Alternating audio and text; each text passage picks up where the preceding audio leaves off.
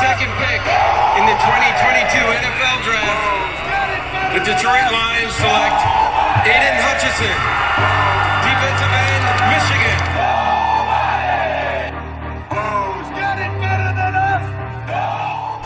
Nope.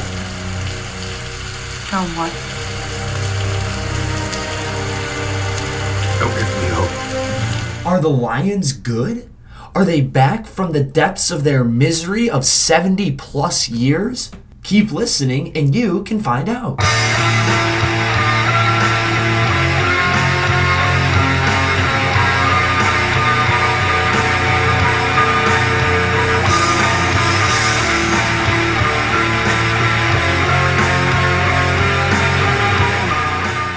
Well, to answer the question quickly, are they back? Maybe, maybe not. But the question really is, what are they back from? Because they were never in the forefront. They were never there. So, what I would say to the question of, are they back? Is this different? The answer to that question for me would be, let's wait and see.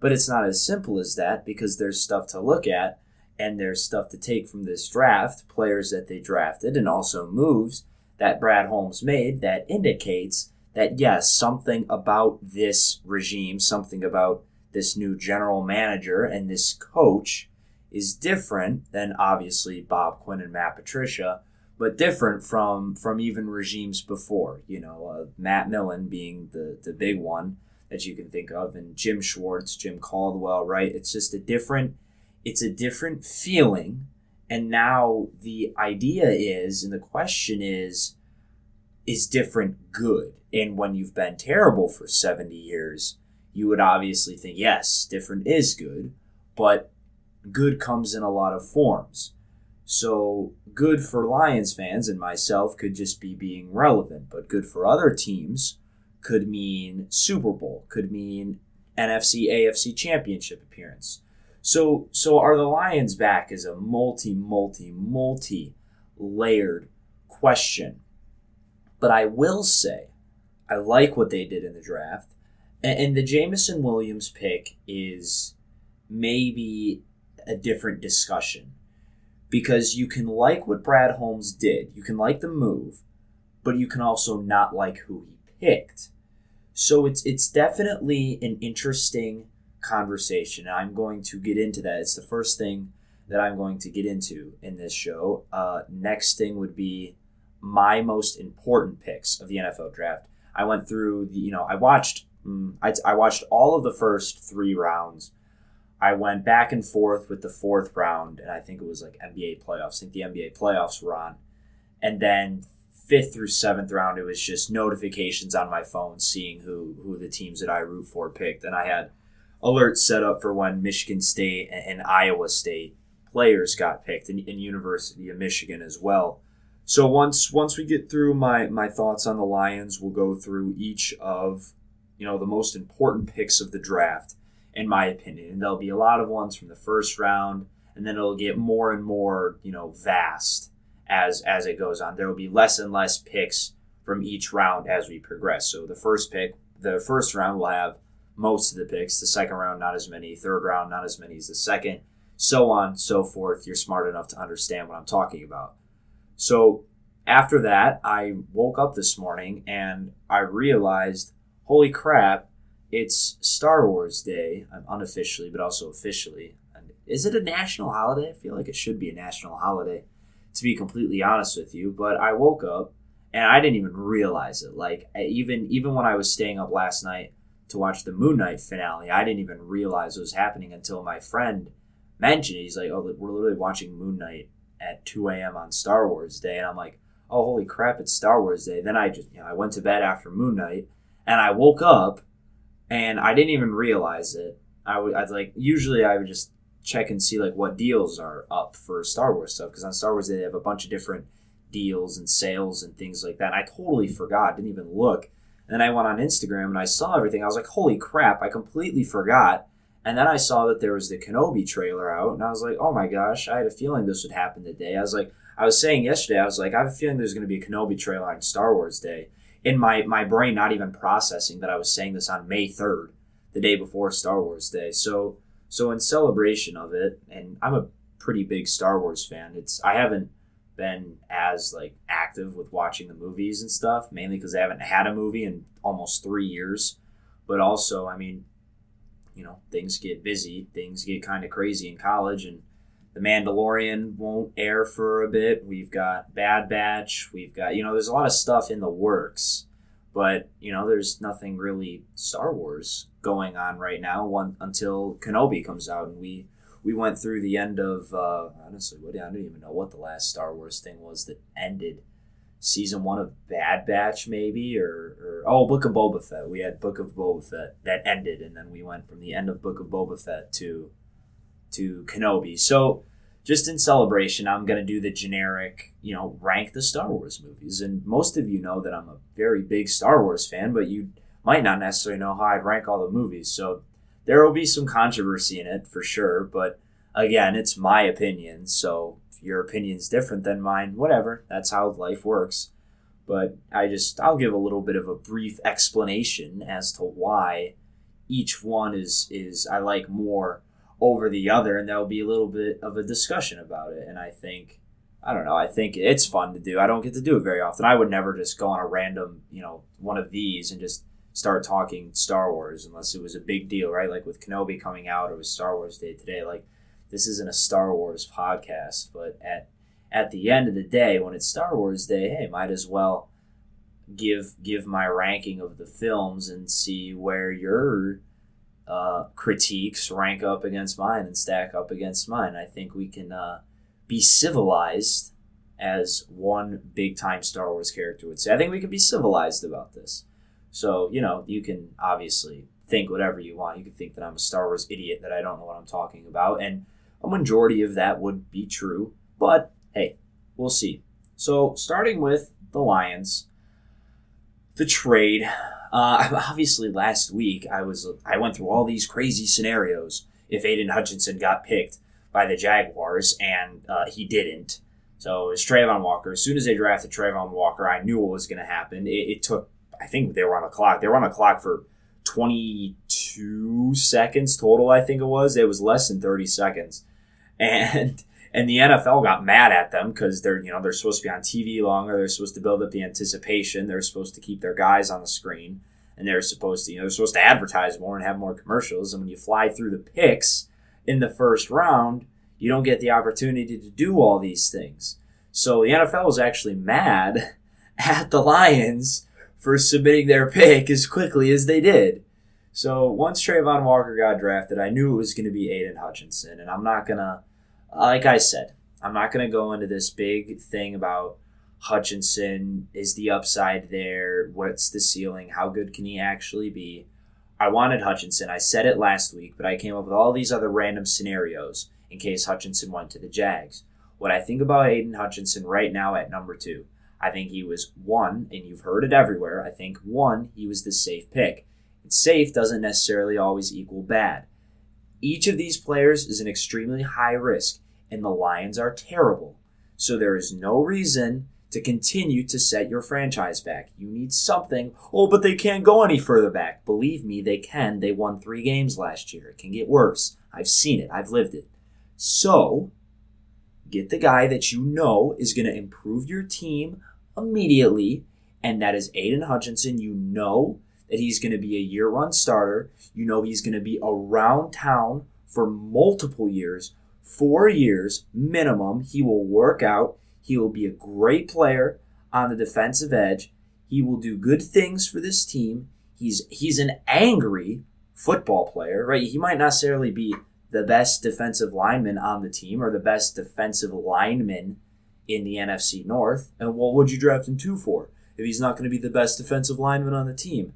I drafted him number two said he could be an anchor for a decade and a Pro Bowler two or three or four years. That's why I drafted him at two. And I like the pick. I like that he came from Michigan. Oh, but you're a Michigan State fan. Yeah, that's true. But I like that he came from Michigan.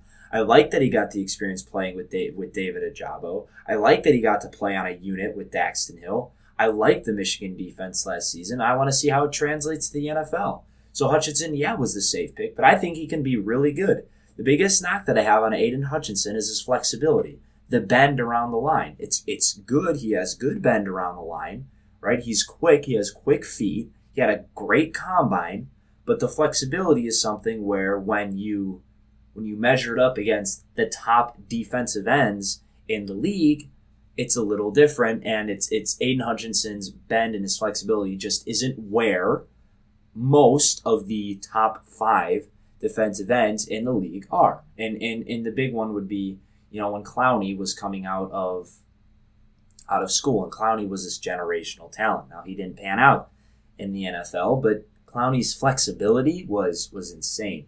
So let's move on to Jameson Williams. Let's move on to the move that was made. So for those of you that, that don't remember the specifics of the trade, the Lions traded picks 32, 34, and 66 to the Vikings. In return, Detroit got number 12, who they used on Jameson Williams, and number 46, which they used on Josh Paschal, defensive end again from Kentucky. So, overall, I like the move itself. The Lions won this trade. They got the best receiver in the draft. And the question is was it the right pick? Was it the right thing to do in that situation with great, and I mean great, defensive players still available at that position in the draft at number 12? And I'd say, yeah, the Lions are at a point right now where they need everything. They need in in the places where they have talent, they need depth. In the places where they don't have talent, they need talent. So if you're going to add depth to an already strong position, go for it. That's fine, right? If, if you've got Tracy Walker at safety, did you really need Kyle Hamilton? No, but you could have added depth to the safety position. You already had Amon-Ra, St. Brown and Josh Reynolds and TJ Hucken, uh, Hutchinson. I'm mixing I'm mixing TJ Hockenson with Aidan Hutchinson.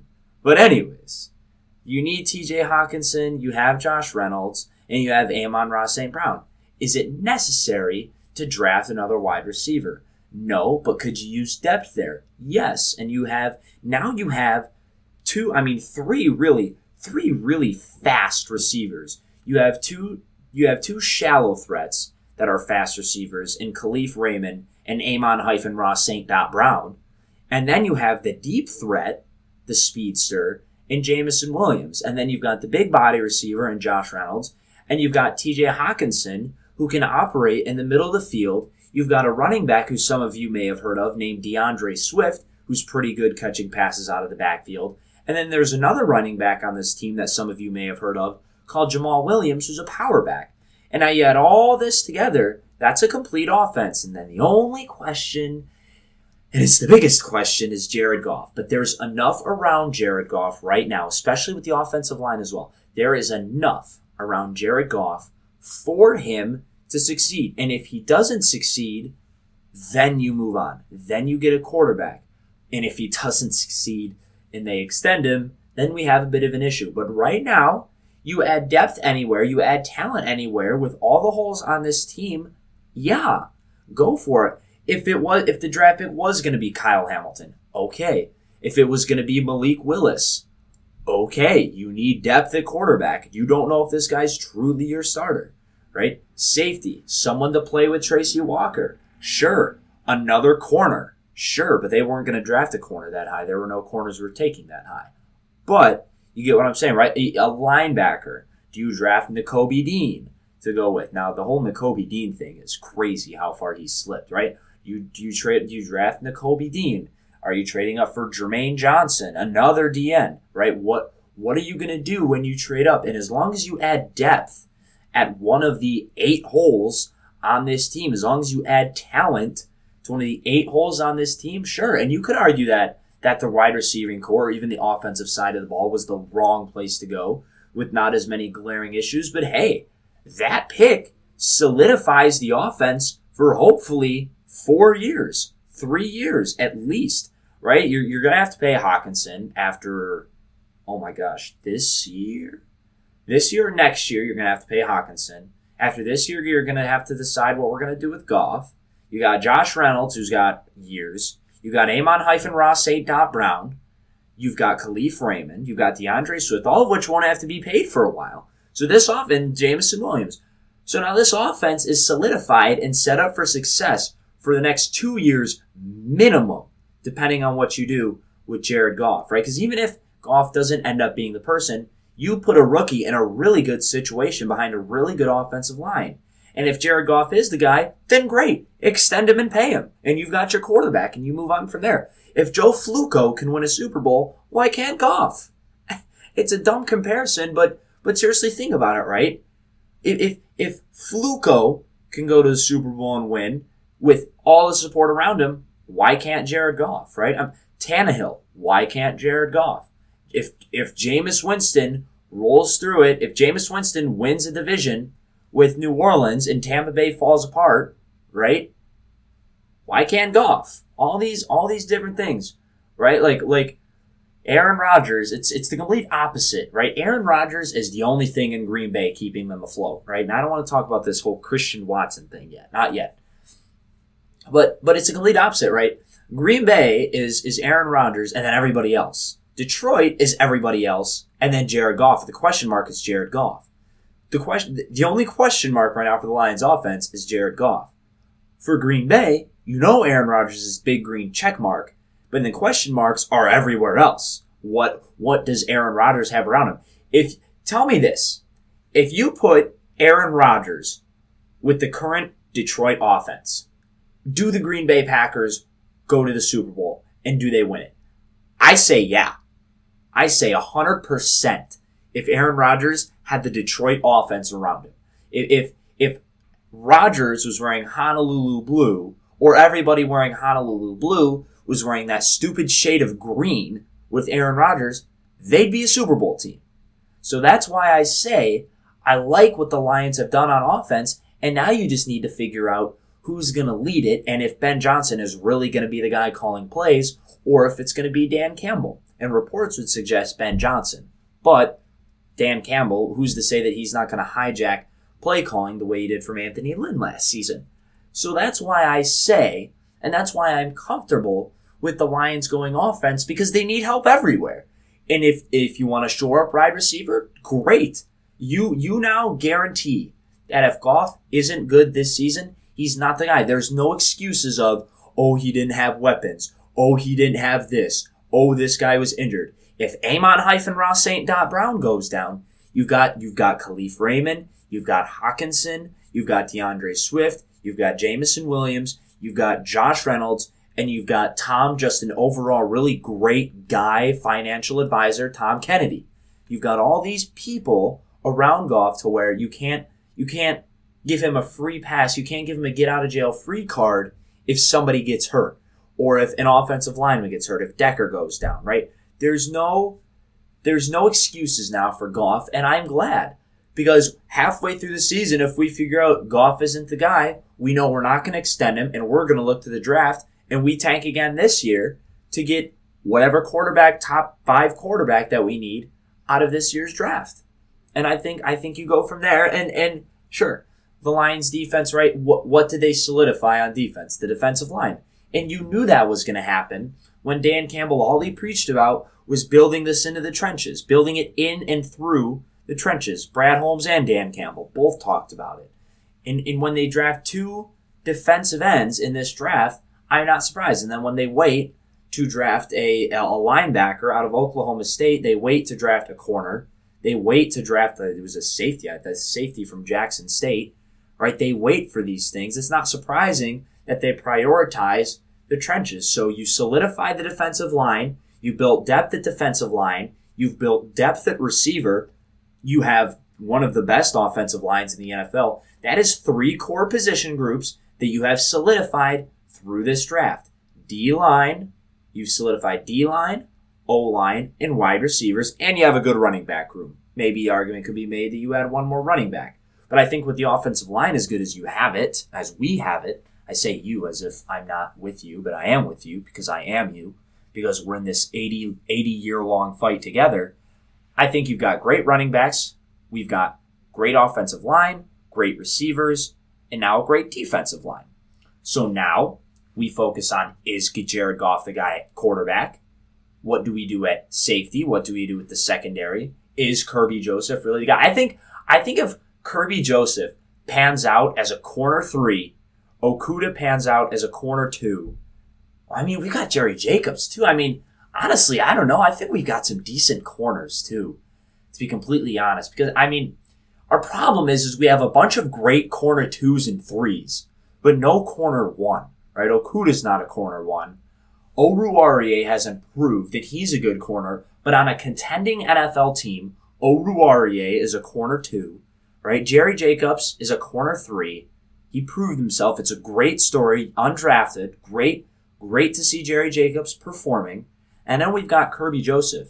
So it, it's going to be Amani Oruwariye at corner one. But I think if you've got if you've got Jerry Jacobs or Okudah at corner two, and then the other on on corner three, and Kerby Joseph in there at depth, I think that's a decent. I think that's a decent group of corners that you have. And then at safety, you have Tracy Walker, and then fill in the blank, uh, cousin from Lake Superior, like anywhere, right? Like you can you can find someone anywhere to play safety alongside Tracy Walker. So that'd be the biggest hole, safety and linebackers, in my opinion. So, I mean, when you look at it, you say, hey, this is a decent team. Maybe they win some games this year. And I think they should improve. The question is how much. And that leads me back to are they really back? It well, back from what? Death? Uh, maybe, right? But but how good can they be this year? And I think the ceiling would be second in the division, right? I don't think that's necessarily unrealistic. I don't think that's crazy. I think it would be a stretch. And I think they would have to have, instead of Tucker hitting 66 yard field goals, bouncing off the crossbar and going through, I think instead of that bounce, you'd have to get a couple bounces to go your way. Instead of tying the Steelers in week, oh God, 10, week 10 or 11, right? Instead of tying that game, you win that game instead of being down 40 points against the Niners in week one and making a useless 26 point comeback to make it a one possession game at the end, you show up for the first half of that game, and the second half comeback actually results in a win and not an eight point loss, right? So, I think, yeah, I think max improvement, you can get four more wins than you had this season. I predicted six wins. I was saying, look, this team could win six games next season. When I saw Vegas over under put them at six, I said, okay, I think that's I think that's a great place for them to be. I think if you improve three times, three wins this season, three win improvement this season, three win to four win improvement next season, when all your young players and you get another good draft with a lot of picks, you build all this up. I think yeah, two not this year, but next year. Who knows what could happen this year? Right? Maybe you do something crazy and you win more than seven games. But realistically, not this season, but next season, yes, you should be a 10 win team. You should be in the wild card or in or winning the division. You will be year three of Dan Campbell.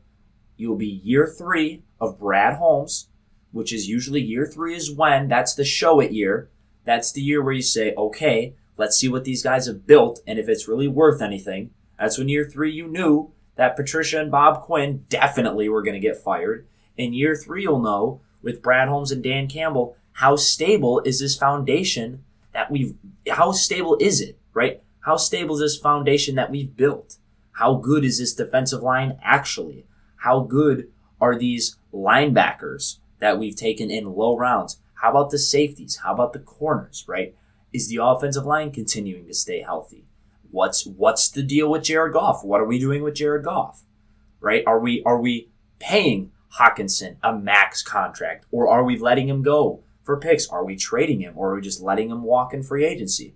What are we doing? What core decisions are we making about our team that are going to determine who we become, not this season, but next season when we should be primed to make a run?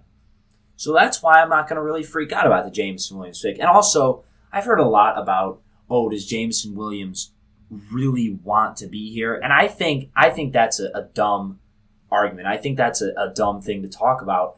Jamin Williams, Jameson Williams has been given a chance that the 0.1 of the 0.1% get.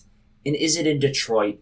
Yes. Is this Phoenix? No. Is this LA? No. Is it Miami? No. Is it Houston? Now, Houston's a terrible situation, but Houston's a nice city. No. But here's the thing There are lakes in Detroit. Well, not in Detroit. There are lakes in the area. There is a place some of you know of called Oakland County with $800 million lake homes. There's a place called The Shores that you might know of. There's a place called Grosse Pointe that you might know of that have very prestigious living, uh, how do I want to put this? Prestigious living opportunities, right? Though it's not like Jameson Williams is showing up and living in a shelter. It's not like Jameson Williams is showing up and living in a crap apartment, right? It's Detroit, right? This isn't, this isn't Flint. This isn't the bad parts of Saginaw. This is Detroit. There are good parts about every town, about every city. There will be somewhere for Jameson Williams to be. And yes, would Jameson Williams have rather been catching passes from Joe Burrow than Jared Goff? Yes, but he was never going to slip that far. Jameson Williams, honestly, if he was healthy, he would have been he would have been on the Jets or on the Giants, right? I'd be, I'd be or, or the Falcons, right? Atlanta's a pretty nice place, right? But if if if Jameson Williams was healthy, do you really think the Falcons are taking Drake London over a healthy Jameson Williams? I don't think so. So did he end up in Detroit? Yeah. Was it maybe not his first destination? Yeah. And he didn't think he was going to get taken by Detroit. You heard it in the press conferences. You heard it. You heard it in the interviews, right? You know that he didn't have that much contact with Detroit, but it was very clear that Brad Holmes saw something that he liked in Jameson Williams, and now we can use this as as as a measuring stick for hey, did is what Brad Holmes did really the right thing to do? How good is Jameson Williams really going to be?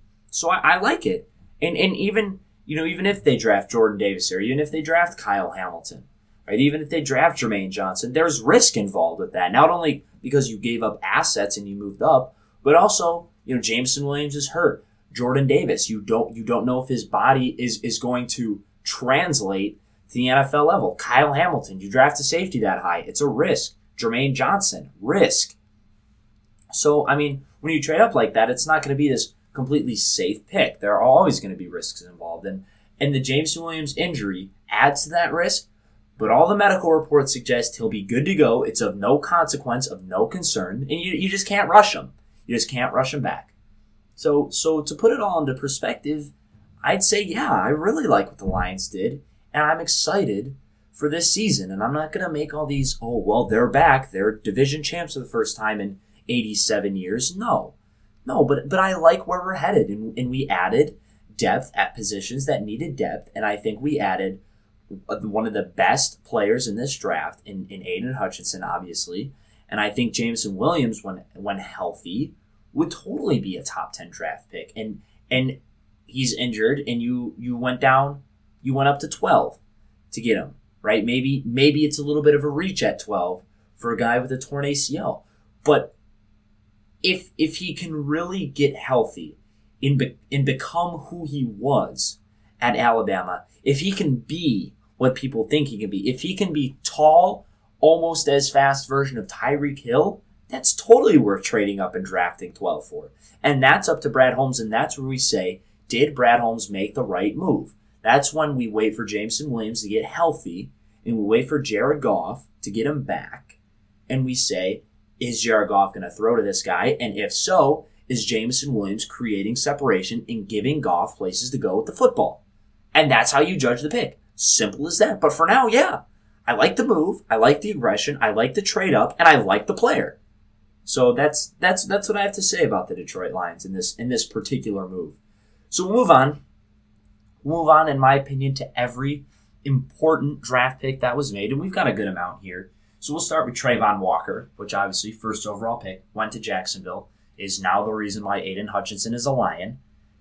Number two, Aidan Hutchinson, Lion. Number three, Derek Stingley Jr. goes to Houston, a fast corner, maybe not the best corner, but Houston, for whatever it was, done maybe maybe it was just these draft reports trying to throw throw other teams off of Houston's scent. Maybe you thought Houston was going to go for Sauce Gardner the entire time, but but they didn't. All the reports about Houston wanting Derek Stingley Jr. were true. They took him, and that leaves Sauce to go to the Jets. So now Sauce is a Jet. Sauce Gardner goes from Detroit to Cincinnati to now New York. Consider that a change of scenery. Sauce Gardner now for a Jet. Kayvon Thibodeaux potentially thought could be a Lion draft pick if Hutchinson or Travon Walker went to Jacksonville, especially if Aidan Hutchinson went to went to Jacksonville. You thought potentially Thibodeaux would be the favorite to get picked there. It did not happen. Houston, New York went corner, which left Thibodeaux, arguably the best pass rusher in the draft, to New York to go to the Giants.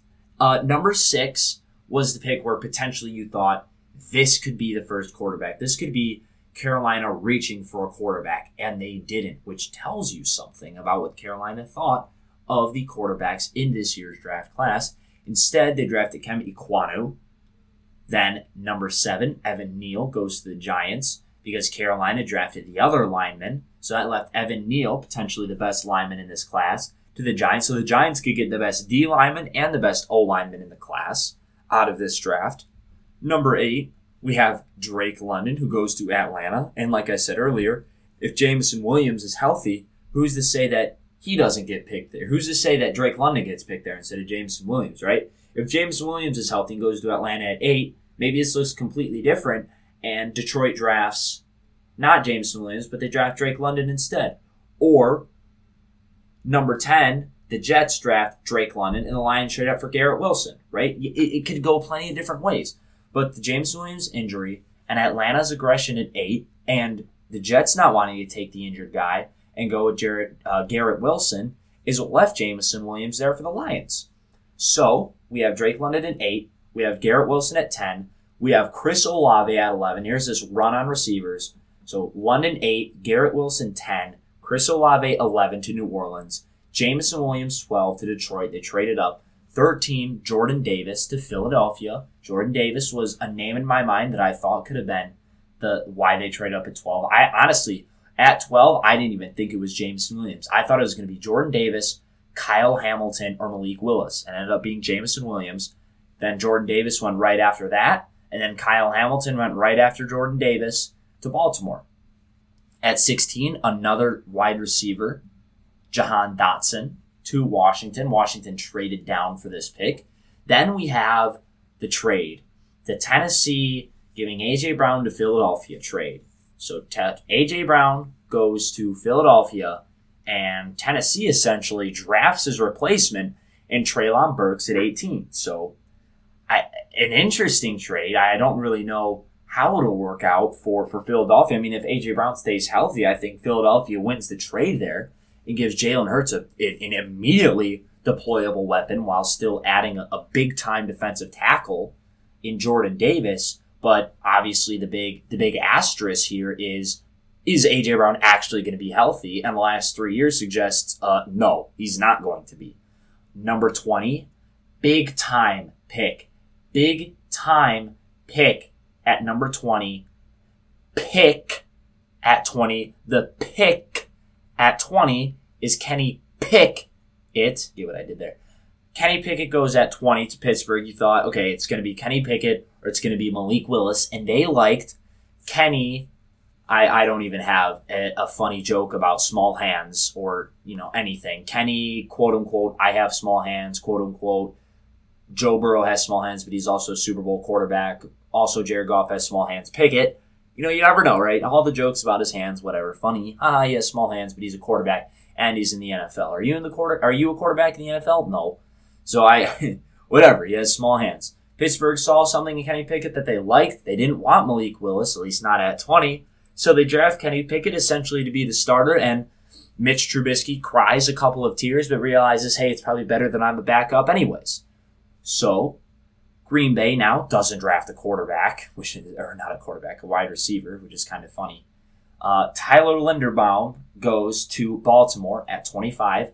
Jets trade back up into the first round and draft Jermaine Johnson the second. The Jets had the best draft of any team in the first round, in my opinion.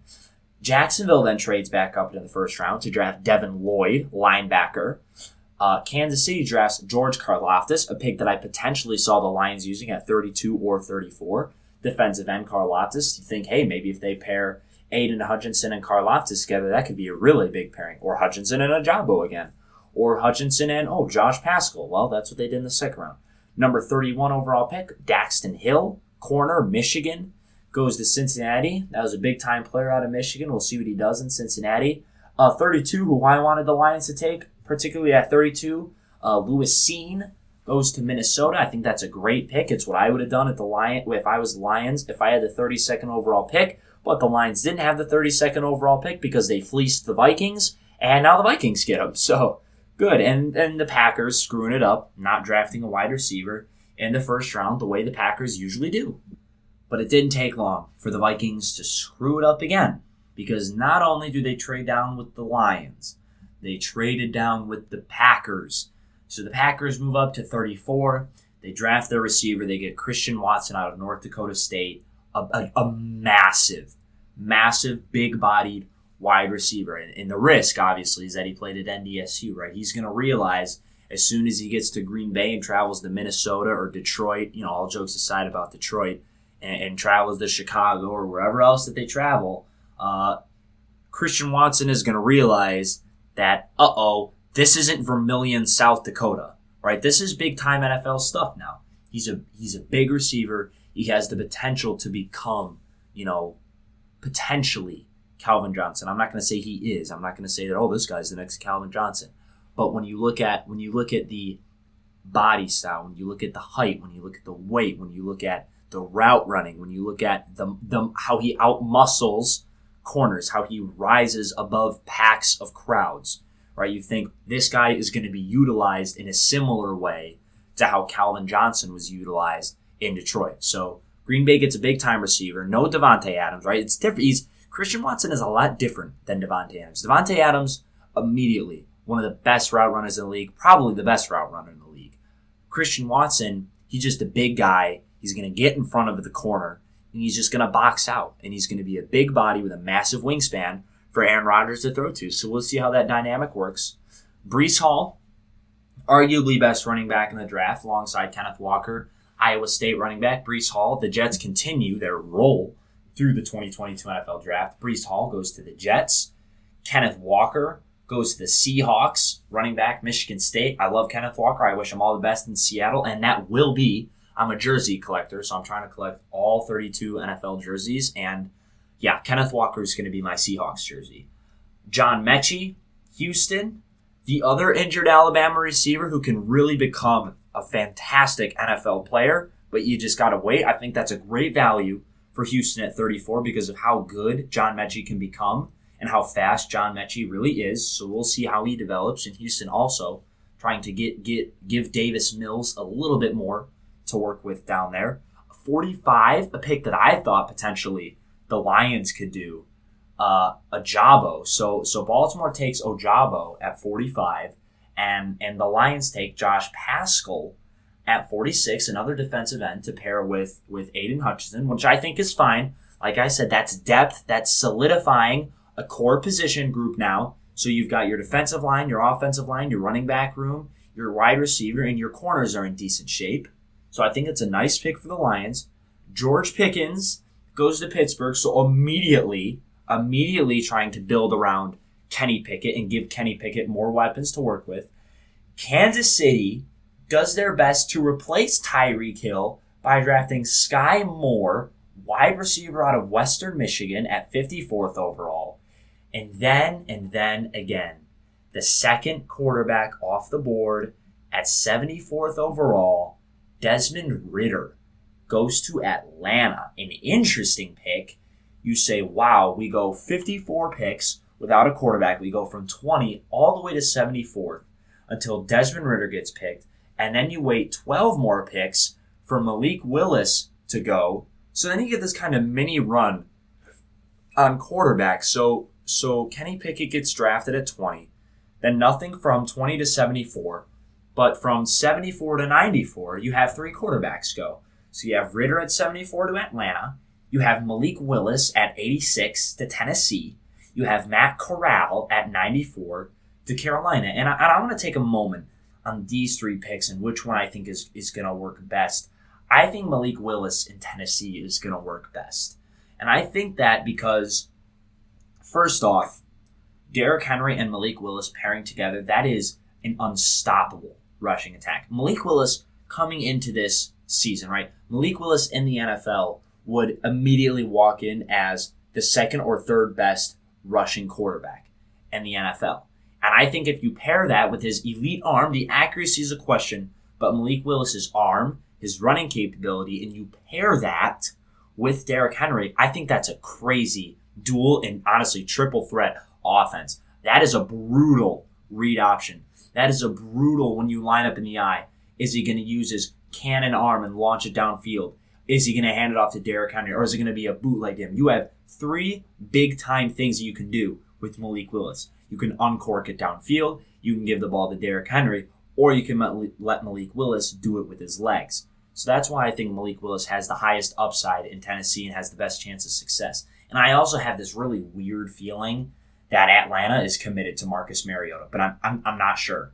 Right? I think Atlanta could definitely spring for a quarterback next season, but if they're really going to spring for a quarterback next season, why not just let Mariota run it out, let Mariota win four games, and then draft somebody else with this third round pick instead of instead of Desmond Ridder. So that's the only thing that has me kind of confused on the Ridder pick. But we'll see how it goes. Uh, 97th overall, the Lions pick Kerby Joseph, a corner. I got to be honest, I don't I don't know much. Right, he came from Illinois. I didn't watch a ton of Illinois football this year. I I, I hope it works. if if he, I'll put it this way, right?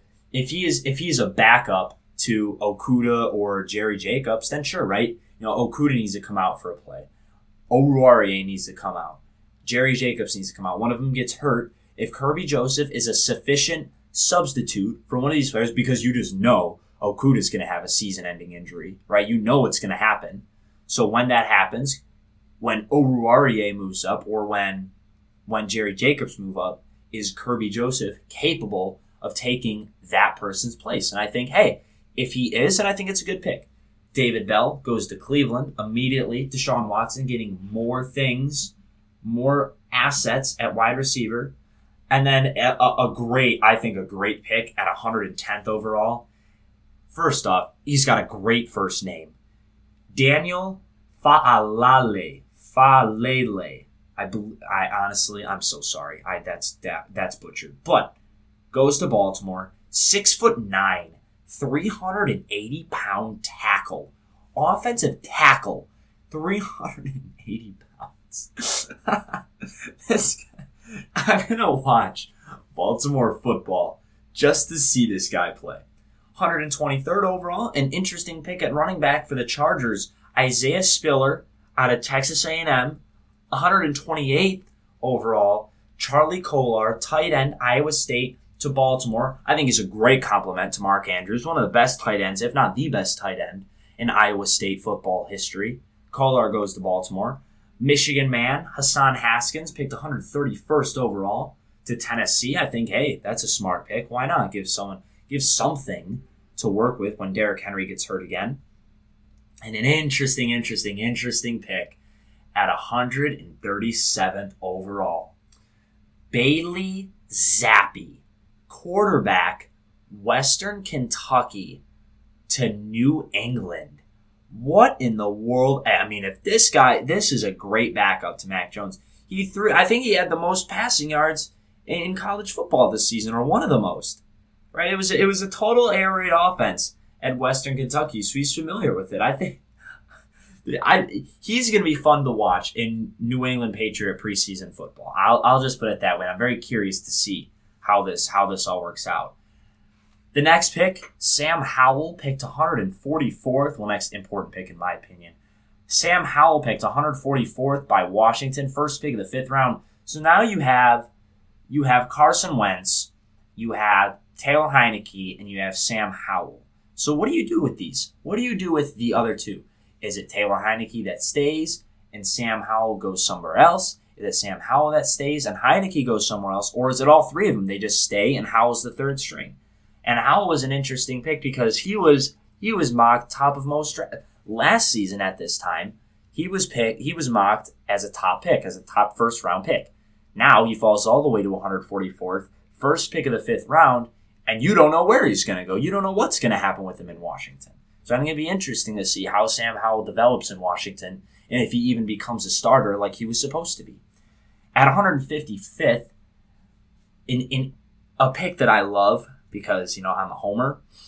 Uh, Matt Waletzko, offensive lineman, goes to Dallas. A tackle. Who's Matt Waletzko? Why are you why are you pinpointing out this random lineman that got picked 155th to go to Dallas? You hate the Cowboys. Yes, I hate the Cowboys. Everybody hates the Cowboys, including Cowboy fans. Matt Waletzko went to the University of North Dakota. Their first draft pick since 2006 to go to the NFL. And here we go. Let's see, right? Why not? North Dakota pick. I think it's important for the university say, hey, this guy, we have somebody in the NFL that got drafted, you know, not in the first round, but hey, you've seen fifth round picks do worse, right? We've seen, we've seen, or let's see, yeah, yeah, we've seen fifth round picks do do better or worse, right? I think there's a shot for this guy to succeed, and why not come in on a decent offensive line? Let's see how he develops as a North Dakota graduate. James Mitchell goes to Detroit, 177th overall. Ah, our favorite, our favorite speedster, drafted at 191st. Hardly knower Jalen Nailor goes to the Vikings. That was the be- that was the Vikings' best pick overall in the draft, in my opinion. Hardly knower to the Vikings. It's tough because they're a division rival, but I'm just glad that Hardly Knower gets his chance to succeed in the NFL. And I can't wait to see what he does, if he even does anything in Minnesota. But kudos to the Vikings for giving my guy Hardly Knower a chance. Uh, another Michigan State guy, Connor Heyward, goes to Pittsburgh. I just put him there because he's a Michigan State guy. James Houston goes to Detroit, the linebacker from Jackson State. We'll see how good Coach Prime coached him up. In Mr. Irrelevant, 262nd overall pick in the NFL draft, Brock Purdy, quarterback, Iowa State, goes to San Francisco. Trey Lance is back up once Garoppolo gets dealt. Best quarterback in Iowa State history, first team All Big 12 in 2020 and 2021, second team All Big 12 2019, second team Senior Class Award All American, Fiesta Bowl Offensive MVP in 2020, second team Academic All American, first team Academic All District, Davey O'Brien Award semifinalist in 2019 and 2020, Manning Award semifinalist in 2020, first team Academic All Big 12, 2019, 2020, and 2021.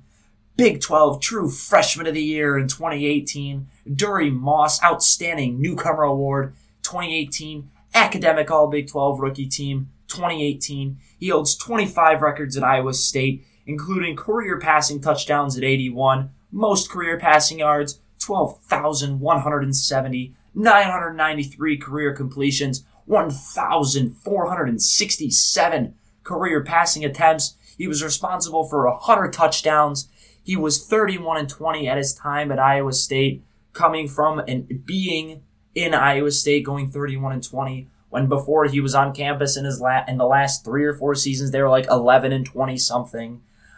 Brock Purdy, my hero, the hero of Ames, the unofficially crowned mayor of Ames, the man who led Iowa State from irrelevance to relevance. He is now Mr. Irrelevant and a quarterback in San Francisco to back up Trey Lance for Trey Lance's fantastic career. And Brock Purdy gets to make millions, live in the Bay Area, and be a backup quarterback and have the best job in the world. And I gotta say, damn it, he deserves it because he did great things with the Cyclones and he'll do great things with San Francisco as well. And that's it. Star Wars films ranked. Moving on. we're gonna start at the bottom and we're gonna move we're gonna move our way up from there. So at the bottom, we have the Phantom Menace. And here's why. Oh, why isn't it a sequel movie? Don't worry, we'll get to those sequels in a second. The Phantom Menace is the only movie that I can watch while being wide awake and have it put me to sleep. I'll be completely honest. The Phantom Menace has great things, and it's a complicated ranking because Phantom Menace has two of the better scenes in all of Star Wars. You've got the pod race, and you've also got the Darth Maul duel, and you've got the obviously the iconic score Duel of Fates that comes with the Darth Maul duel. So I'll just say that the Phantom Menace is the bottom because it is the only movie where there is a stretch of about an hour and a half where I can just completely zone out. So with that said, moving on to the second to last film, I have The Last Jedi, and we move up, right? So we've got we've got eleven total films. So eleven is The Phantom Menace. Number ten is The Last Jedi, and I say this for one reason: The Last Jedi does not have a lightsaber duel. What about the Praetorian Guard scene in, in Snoke's throne room? No, not a lightsaber fight. Cool do, cool duel, cool choreography. No, it's not a lightsaber duel. But what about Kylo Ren and Luke Skywalker? Did their lightsabers clash? Luke Skywalker did a super cool thing, and it was great. Visuals were stunning. The visuals of the sequels are very underrated. But The Last Jedi didn't have a lightsaber duel. It was annoying. Holdo was an annoying character. The downfall of Finn's character conti- it's it's just being more and more played out. Another movie where I can just do without everything that happens on Canto Bight. Seri- I won't fall asleep on Canto Bight just because I'm annoyed. Right? Phantom Menace is just boring. But when they're on Canto Bight, I'm just like, can we leave? What is the point of being here? Attack of the Clones after The Last Jedi at number nine. This is an interesting one because I, I actually I like Attack of the Clones, and I have fun when I watch it. It's just not good writing. There, there's so much cheese in that film. Anakin is. I love Hayden Christensen as an actor, and, and it's terrible what happened to him while he was while he was doing doing the prequels. But it's just it's just it's not great writing. The dialogue isn't good, and George Lucas says he doesn't like writing dialogue. So I can't I can't I can't shame it for that. And I also want to say I like all these films, right? When I say I rank the Phantom Menace last, I'm not saying that I don't like the film, right? All these films I like, and most of them I love. So it's just, you know, what is the worst of the best, in my opinion. So I should just I should leave that out there.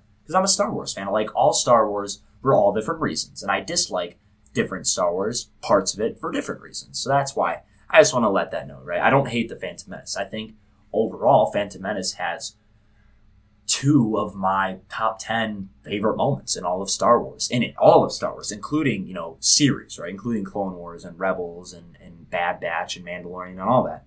So, so the Phantom Menace, number 11, Last Jedi, number 10, Attack of the Clones, number 9. At number 8, I have uh, The Rise of Skywalker. And The Rise of Skywalker is victim of a lack of vision. So J.J. Abrams tried to just overwrite everything that Rian Johnson did in The Last Jedi, and it was obvious, right? There was no clear vision, and there was just too much. The Rise of Skywalker had potential, and I think overall, J.J. Abrams did a decent job with the fire, with with the grease fire that he was handed after The Last Jedi had come out, and with the story, right? So, all things considered, I don't think The Rise of Skywalker was a complete failure, but it moved too fast.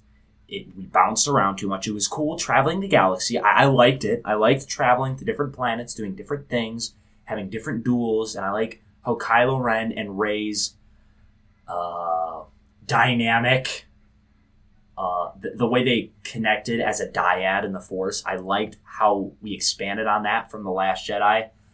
But yeah, them making out uncomfortable, not necessary, didn't need to happen. And then it could have been a good movie if it was longer and we had more time to flesh out the details of Palpatine returning instead of just oh he's back.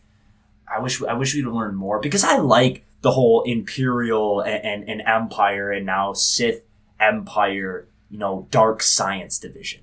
I like that kind of stuff. I like getting deep behind Imperial walls and seeing how they were experimenting with, with the blood of Grogu and, and experimenting with cloning and what they were really trying to do with Palpatine, right? I like that whole dynamic. And if they could have taken a longer time to really flesh it out and explain it and not ruin Finn's character and not basically just launch Finn down a drain and, and seeing Oscar Isaac in Moon Knight and then seeing him in and seeing him in the Rise of Skywalker, it's like really, this is you. This that's what that's what good writing does to a character, right? You you have Oscar Isaac as Poe Dameron, who is a bright spot of the sequels, but still just like you have him saying lines like somehow Palpatine returned, and then you see him playing literally spoiler alert three different characters in Moon Knight. It's like, I mean, so much dynamic the, the dynamic of this actor was wasted in the Star Wars sequels, and you see what he can do in Moon Knight, and it's like, holy crap! So that's just kind of that's kind of my beef with the Rise of Skywalker. I, I, again, I liked it; it was fun. I think the Rise of Skywalker, sitting in the theater, I'll say this: sitting in the theater of the Rise of Skywalker, even more than the Force Awakens, after having no Star Wars for uh, 10 years, no Star Wars movies for 10 years after Revenge of the Sith. Of the three sequels, The Rise of Skywalker was the most fun I had first time watching the movie in the theater. It was the last uh, it was the last of the trilogy. You had all these reveals. They traveled to different planets. You saw Mustafar. D-O was a great addition. I Babu Frick, right? Like there it was it was cool. It was fun to watch the first time I watched it. But then I watched it again and I watched it again and it was like, okay, this is getting annoying. This movie isn't that great of a movie, but I still had fun watching it. I had more fun watching it than I did The Force Awakens first time watching it. So that's why that's why I don't have it at the very bottom, not even in my bottom three. Uh, Solo is after The Rise of Skywalker. I think I think my gripe with Solo comes from honestly, it's kind of a nitpick, but I don't I didn't like Alden Alden's performance To be completely honest. I think it's the solo film, and, and, and whoever acted as solo needed needed to be spot on, and it just wasn't, and it felt off. Overall, it's a it's a good adventure movie, and it's fun, and I appreciate it for what it is. And Solo created a lot of things for the future Star Wars. Crimson Dawn, Darth Maul's criminal underworld. Solo started that. Solo created this whole what are we going to see more of with Darth Maul? How are we going to how are we going to elaborate on this more? How are we going to get deeper into this kind of criminal underworld rising underneath the grasp of the Empire as they focus more and more on the rebellion? So Solo created a lot of good storylines. It's just I, I, I didn't like Alden's performance. I like the story with Chewbacca. I, you know, obviously Tobias Beckett, great character. Woody Harrelson did a great job. Um, I'm completely blank. I always blank on his name, Dryden Voss, but the actor who plays him, the guy who literally played Paul Bettany, right? Dryden Voss, Paul Bettany does a great job playing playing the character. Amelia Clarke as Qi'ra, and Qi'ra coming back now in comics, being around while Han Solo was frozen in carbonite, right? Like it, it Solo Solo has a bigger impact on current Star Wars storytelling than most people realize. But the actual film itself, it's just not it's just really not really my cup of tea. But i did have fun. I think it's a great adventure movie. I think it's a cool like relaxing sort of comfort. Like you just want to sit down like you don't want to get into these deep storylines. You don't want to go into the clone war. You don't want to go into the sequels right? You just sit down and you watch solo and i think you have a decent time with it so that's why it's it's literally just right in the middle of the pack for me and the next middle of the pack film in my opinion is the force awakens because it was the safest film they hadn't made a Star Wars movie in 10 years. The, the resemblance to A New Hope was there. And I think The Force Awakens was a safe, solid film with nothing that really sets it apart from anything in the Star Wars universe, both good and bad, right? There's nothing incredibly great about The Force Awakens that sets it apart from other films, but there's nothing incredibly bad about The Force Awakens that sets it apart from the other films. So next after The Force Awakens, I have Rogue One, and this is my number five film, Rogue One. I love Rogue One. So now we're getting into the movies that I just I love. So so Rogue One tells the story, obviously, of how the rebels got the, the plans to the Death Star and how they got them to Princess Leia. Another added dimension onto Darth Vader.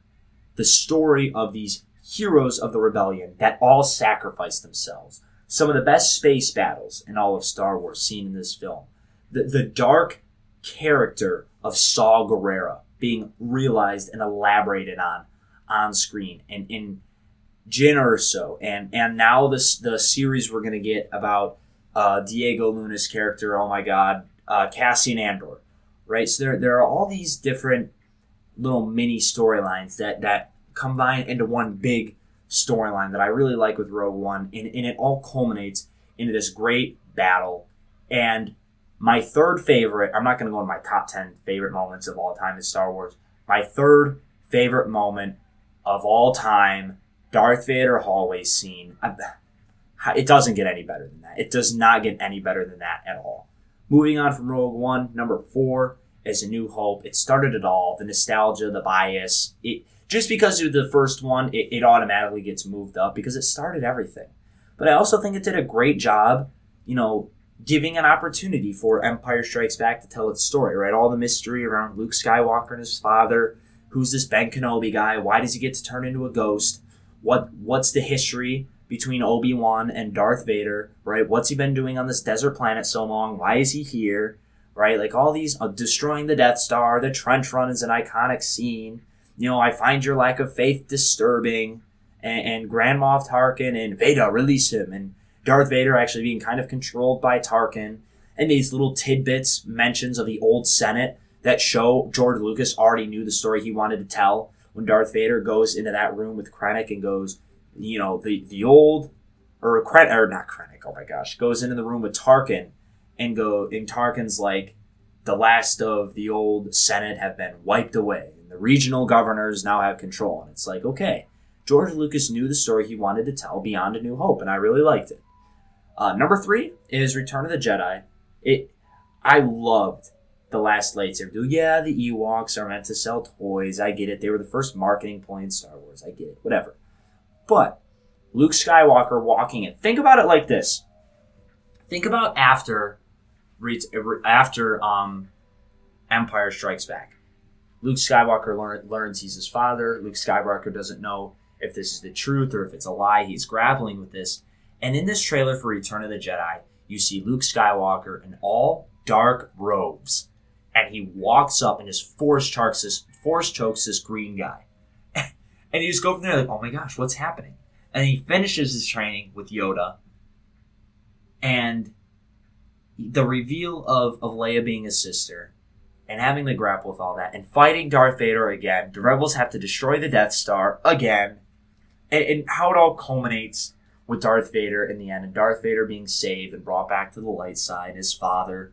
And then you also have the the the music in the final duel is is amazing. It's meant to replicate the voices of the dead Jedi of the past calling out to Luke Skywalker. I mean, there's just so much depth to this film, and I love Return of the Jedi. Number two, Revenge of the Sith tells a tragic, amazing story. Every core, and I'm going to say this right now, every core story, take out the whole well, then love has blinded you. Take that crap dialogue out of it. Just separate it for one second. The core story that Revenge of the Sith tells of how the Order falls is perfect. Order 66. The clones being genetically engineered to kill everything and everybody. All the Jedi running away. The emotion. The, the duels. You have Anakin and Obi-Wan versus Dooku again. Obi-Wan Grievous. Palpatine Yoda, Obi Wan Anakin at the end. I mean, it's such a great film. Stakes never higher. You know how it ends, but trying you you know what happens at the end. But the rush of trying to figure out how it all happens and seeing how it all just goes terribly wrong and, and seeing everything it makes you sound like a terrible person. But but like I said, you know what's gonna happen, but the rush of watching and seeing how it all just turns so far south and the tragedy of everything that happens in in the Republic and, and how Palpatine was just this mastermind behind it all and his master plan, decades in the making, come to full culmination of him being the emperor of the galaxy. It's just it's it's a great film. And then number one, Empire Strikes Back. It changed everything. It's the best movie in the saga. You've got the you've got the duel on Cloud City. You've got the visuals of Cloud City and of Bespin.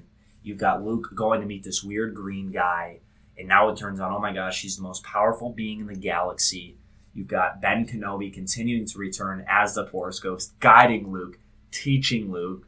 You've got him having to leave everything and try and help his friends and be selfless the way a Jedi is meant to be selfless, putting the needs of others before the needs of himself.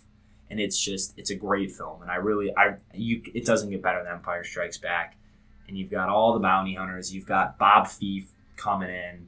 You've got the whole Han's beef with Jabba continues to, to culminate. You've got all these different storylines intersecting in Empire Strikes Back. And it's just, it's a really great movie. And I really like everything that Empire Strikes Back did. And, oh, Luke whines. Oh, yeah, Anakin whines. What are you going to do? Hayden Christensen's coming back. And, and, and Lucas wrote Empire Strikes Back just same way he wrote, he wrote Thing. He wrote Attack of the Clones. And he wrote Anakin's whining lines. so it's just like if Luke, if you're going to complain about Anakin whining that much, and and you say the prequels are bad, why do you complain about Luke whining and say that the sequel and say that Empire Strikes Back is the best movie, right? Like you have Luke and you have Anakin, and you know they're obviously related. So it's just like I don't see why people had gripes with Empire Strikes Back at the start. It's just you you had to wait, and you had to be patient. Everything that Empire Strikes did changed the course of Star Wars. So that's it. That's everything I got. Thank you for being part of my Lions and NFL draft and Star Wars discussion. And if you watch a Star Wars movie today, enjoy it. If not, just don't watch Star Trek. Uh, thank you again. This. Oh, I also I should mention this. Uh, there will be no show next week. I'm taking a week off because it is finals week. I will be moving out of North Dakota, going back to Michigan, so I'll be incredibly busy. There will be no time. So, yes, there will be no show next week, but the week after, in two weeks, there will be another show. So, you can look forward to that in two weeks, but I will be taking a week off. So, for those of you doing finals or in finals week right now, or having finals next week, or wherever you are at in college or not in college, but specifically if you're in college, good luck and keep your sanity.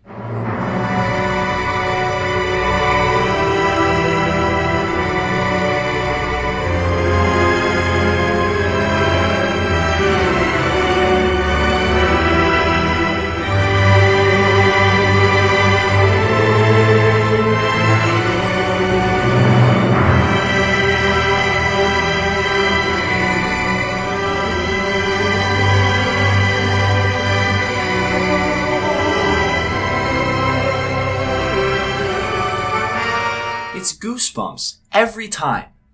Every time. Top three score in all of Star Wars, most underrated. That's officially all I have. Personality. Cease.